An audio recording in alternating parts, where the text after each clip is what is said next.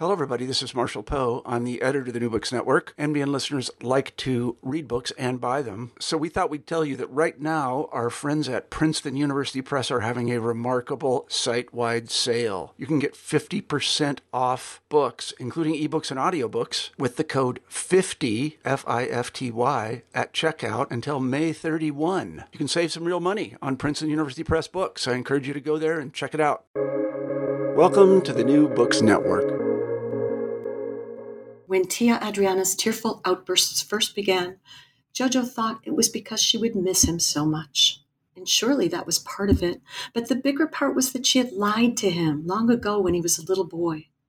And as there didn't seem to be any harm in her deception at the time, as it made Jojo happy, in fact, to hear her build on it, Tia Adriana had done just that. She'd embellished her lie like clay. She kneaded it and stretched it, working it until it was as high and as stalwart as the tall ships that sometimes still came out at night to rest in our harbor, until it was as vast and mysterious as the river itself. This is G.P. Gottlieb, host for New Books and Literature, podcast channel on the New Books Network. And today I'm talking to Joan Schweighardt, author of the River series, of which River Aria is the third installation. In this beautifully crafted, well researched historical novel, the author creates a sweeping story about an ambitious, talented young woman that touches upon many societal issues still challenging us to this day family, the environment, the cycle of poverty, immigration, oppression of minorities, and love. Hi, Joan. Thanks for joining me today. Well, thank you for having me, Glee. It's a pleasure to be here. I understand River Aria to be the culmination of your three part series. How did you dream it up? And should I feel sad about having read River Aria first? No, I I purposely wrote them all so that they all exist as standalone. They each exist as standalone novels, um, and I think there's enough background in River Aria for you to see where it's all coming from. Uh, so you could read all three, but it, I think it works by itself. Um, and it started, the whole thing began. I was doing freelance work for a publishing company, and they asked me to speed read some of their backlist books so they could write blurbs for their website. And one of the books that they asked me to read was a book about a rubber tapper in early uh, 20th century. Um, and I knew nothing at that time about rubber tapping. I knew nothing at that time about rubber. I hadn't paid any attention to that. I had I didn't remember anything from history classes, and um, I fell in love with the book, and it just got me started on a path that wound up taking me into the rainforest um, on two different trips, and it began there. So the whole series grew out of of my um, focus on the rubber boom, which took place in in mostly in Brazil, but in other parts of South America in the early 20th century. Wow. But so your journey started really with reading a book. I love it. River Aria um, culminates the adventures of the Hopper brothers. Who were they? The Hopper brothers were two young guys from Hoboken, New Jersey, who who you meet in reading the first book, um, unless you pick them up along the line in the third book, like like you are. Um, who their father dies when they're I don't know 18, 19 years old, and uh, they need to leave home. They need to do something to uh, um, to rebalance their lives because they're so upset after their father's death in a fire. Uh, and they hear about people making a fortune tapping rubber trees in South America, and they find a sponsor, which is the way you did it back in those days. And in 1908, they go to South America and um, become rubber tappers, and all kinds of terrible things happen to them there. And but that's where the story begins. How did you research Brazil in the 20s, in the 1920s? Did it require a long visit? Are you fluent in the language? No, I'm not at all fluent in the language. Um, it required reading a lot of other people's books. I read basically everything I could find about the flora and the fauna of the uh, rainforest in Brazil. Um, I made two trips, as I said. Um, I read about other adventurers who went into Brazil because at that time that was the the a, a, a decade of exploration. A lot of people were traveling to the North Pole, to all kinds of places um, that man hadn't gone before. And there were a lot of people traveling into South America. And I, I got a hold of their books and read them, lots of them. Hmm, I bet. Um, the book opens with Jojo. He ekes out a living on the docks. You write blood and fish guts up to his elbows. But he has this chance to study in New York City. And I loved that Stella describes him as dividing the world into two categories things and people he wants to draw, and things and people he would never care to draw. Can, can you say more about him? Well, Jojo was an afterthought um, who became, you know, very central to the novel. Um, I, I, had kind of an outline for the story that I wanted to tell, and it had mostly to do with Estella traveling to New York from Manaus, Brazil, um, in 1928, and everything that happens to her and her relationship with her father.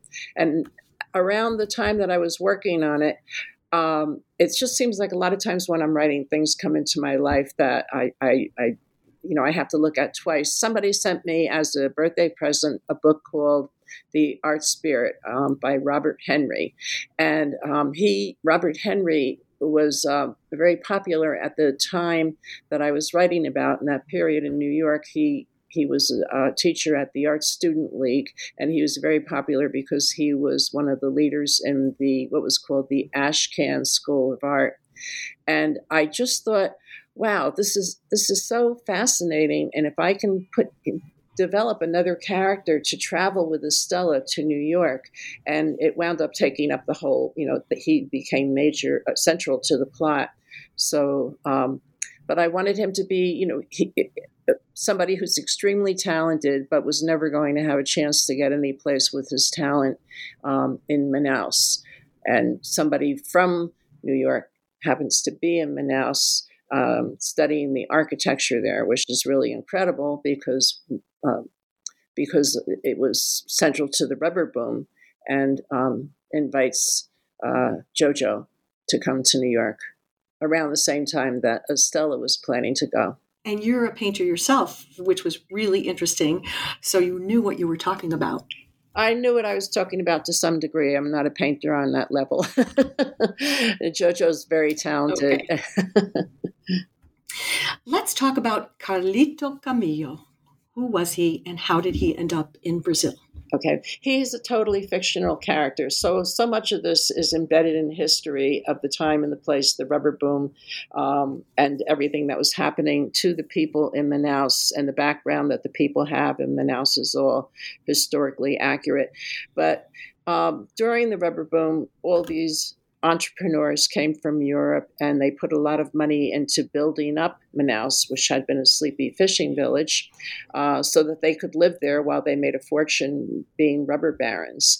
Um, and so, one of the things that they built, besides home, beautiful homes for the, themselves and schools and uh, uh, restaurants, churches that they wanted to use because they hadn't been there before, was a very famous opera house. Um, and the opera house is, is just gorgeous. Every part of it comes from a different place in Europe. They didn't use the materials that were there.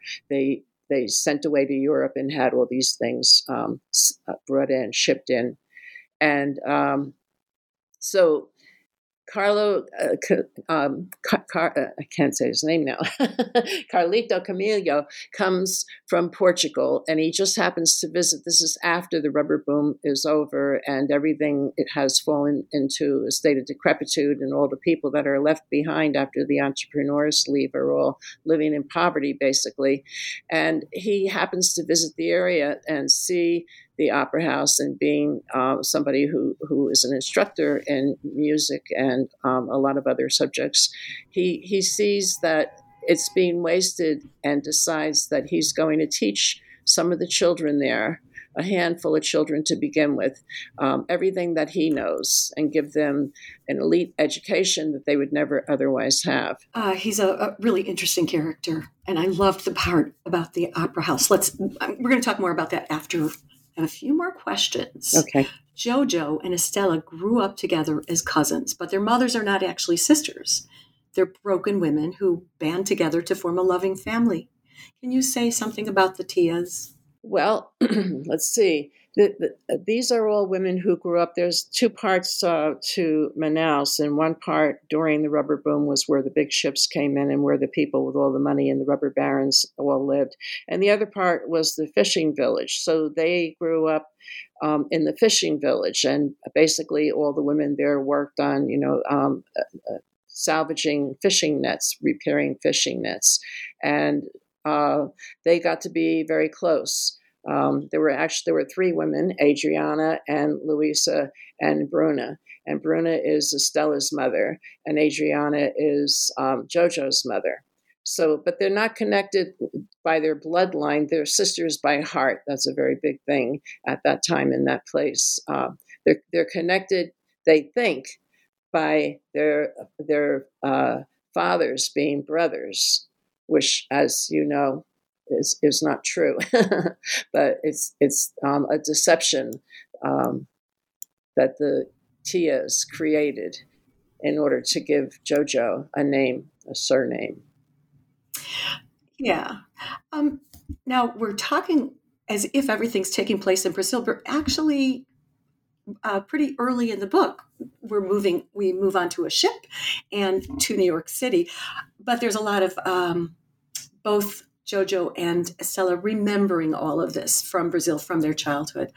So you write about the rubber boom. You spoke about it just now, but what when we get there in 19 in the 1920s, it's already over. Why did it come to an end? What happened? With the rubber boom, well, um, that's kind of a mm-hmm. well. So a guy by the name of um, I'm going to have to think of his name.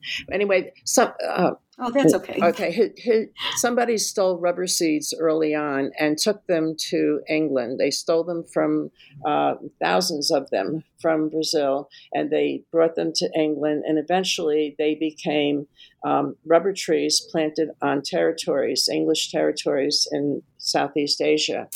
And mm. so when they started producing the, the big problem with the rubber trees in the jungle in the um, in Brazil was that you can't you can't create a plantation, which Henry Ford found out the hard way. You can't plant one tree next to another because the, there's a blight in South America that jumps from one tree to another. So you had to send people out into the jungle, which was really dangerous and full of snakes and malaria and all kinds of insects and all kinds of frightening things to go to travel from one rubber tree to another, and they could be at some distance apart. Um, whereas in the Southeast Asian uh, plantations, there was no blight and you could plant them together. So all of a sudden, the Southeast ah. Asian trees began to produce. And um, everybody needed rubber because now automobiles are, are have been invented and everybody's getting them. And so the, the, all the money that the entrepreneurs put into building up Manaus, Brazil, kind of went out the window, and everybody was getting rubber from elsewhere, and there was no market anymore. So it came to um, a very swift end, um, and every all the entrepreneurs left. They left their beautiful buildings behind, um, and uh, right, they were gone. Okay, and that's where we are now in the 20s. So now Estella, Estella and Jojo are struggling in New York City. Estella's going back and forth from uh, the Metropolitan Opera to uh, across a different river, the Hudson, to where her father lives in Hoboken, New Jersey. So Hoboken is a central character in the play in the book. Can you say something about it and why did you choose why did you choose it? Well, I grew up in New Jersey and I was familiar with Hoboken, and I needed um, all of my character groups to be um, in a place where they could they could get on ships. so uh, for that reason, I decided Hoboken would work. It had a great shipyard. Um, it still has a great shipyard, but but at that time, um, it was it was well used, and people going to South America would have been able to get a ship there. So Jojo is. Uh, it becomes clear that he's working for. Um, what would you say? Somebody who it's during prohibition, so he was working for a bad guy. Can you talk about that a bit? Okay, well, he finds a job. He he's kind of when JoJo and Estella uh, first arrive in New York, they go their separate ways. She goes to her father's house, and he was expecting to be invited to her father's house too, um, and and uh, that doesn't quite work out for a variety of reasons. So he just goes off and he spends his first night in New York City sleeping next to you know a, a, a burn barrel to stay warm because it's winter with a bunch of homeless people, and um, he needs to get a job really quickly. And he really rises to the occasion in the sense that he finds a job uh, quickly that and he's making good money working for um, a Polish gentleman by the name of Safeco, and Safeco has a speakeasy, and um, which of course is illegal at that time.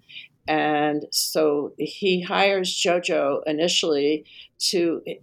Uh, it, it, it, becomes known right away that JoJo is an artist, even though there's there's a language barrier between JoJo and the people that he meets. He knows some English, but not very much. And Safeco hires him to paint one boat to look exactly like another boat so that while one is being used for drugs, the other one, if anybody checks, will just see fishing gear in it. And then he finds out that Jojo has lots of river experience and, and he can navigate a boat too. And Jojo becomes very important to him. But Safeco owns a speakeasy.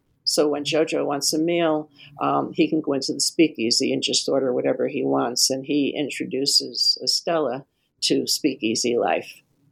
Which is a lovely section because it's so completely different than anything they've ever experienced. Um, ah, so, and meanwhile, Estella is in the sewing department of the Metropolitan Opera. How'd you come up with that? Well, her instructor uh, Carlito Camillo would have been familiar with the other people, with with people who who work at, in the Metropolitan Opera House, and he contacts them to tell them that he has this incredible student early on before she ever leaves for New York. And one of them writes back and says, "Well, she can work in the sewing room because they have no." No reason to believe that this girl who grew up on you know, in a fishing village in Manaus is, is really as talented as um, he's saying. So she says, "Okay, I can I can work around that," because she's she exudes confidence. She really thinks, you know, having grown up in Manaus in a very small place where she's a very big fish um, in a small pond, she thinks she can go to New York and kind of impress everybody and automatically find herself on the stage, whether she starts in the sewing room or not. And of course, that's not the case, but that's how she begins in the sewing room. I loved all your opera references. Am I speaking to a fellow opera lover, or were your characters' musings just for the sake of literature? Well, you know, I learned, I, I really didn't know anything about opera um, when I started writing the book, I'm sorry to say. And I, I learned most of what I learned about it um, through books and, and from watching uh, and listening to some operas on YouTube. So I'm not really an opera aficionado. I wish I were. Um, but what I think I understood enough, even though I feel like I, I, I, can't even really talk, I can't have a discussion with you about opera. um, but what I, okay. what I really understood was what it meant, what opera meant at that time. I mean, this was at the, really before radio when um, Estella first started. Radio is just kind of starting up, but there is a real debate about whether radio is even a proper way to present music to, to listeners. And um, you know, there was there were movie theaters in places like New York, but opera was it. There was so much happening there, and the idea that it was always alive and that every performance had the potential to be different from the one before it. And people just loved it. And whether you were rich or poor, or educated or uneducated, you found a way to go to the opera.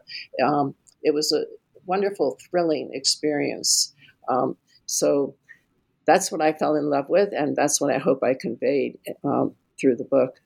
But you uh, conveyed the, the spirit and the feeling of the Metropolitan Opera, and here you are living in Albuquerque. Did you do a field trip to New York? To did you go to oh, an I opera? Did. Well, uh, um, I oh good yeah. Actually, what I did was I, I made a trip to the Met, and of course, the Met now is at Lincoln Center. Back then, it was on Broadway, and I think um, 39th or West West 39th or West 40th. So it, now it's a tall um, office building. But when it was the original Metropolitan Opera House. Um, that's where they were. Uh, when I went, I went to the Lincoln Center and I took a tour. And my tour guide, um, lucky for me, happened to be somebody, an elderly gentleman who actually worked at the first opera house and was able to give me all kinds of information. It was a very small group, and he answered all my questions. And he took me down a hallway where there were pictures of the old opera house. And then I read a couple books about the original opera house. So um, I learned as much ah. as I ah. could that way. Ah, it was a, just a lovely story. So, Joan, what's next for you? Uh, let's see. Well, I worked over during COVID with um, another person, um, my co-editor, who together we we invited writers and poets to write about the subject of touch, and we put together an anthology. It includes the writing of 39 other writers. Um, we're very excited about it, and that will be published by the University of Georgia this time next year. And I'm also working on more fiction pieces, one of my own. Um, a book about a homeless man that I'll be looking for a publisher for. And then I'm also doing a collaboration with a friend of mine who's a writer, uh, which is a really unique experience. Sounds wonderful. Sounds like you, like you have a busy year ahead. Thanks so much for joining me today. Thank you so much. This has been really great. And thank you for joining me. Again, this is G.P. Gottlieb, author of the Whipped and Sipped Mystery Series and host for New Books in Literature a podcast channel on the New Books Network. Today I've been talking with author Joan Schweighardt about the third novel in her River series, River Aria. Hope you're all able to lose yourself in a good book today and tomorrow too. Happy reading!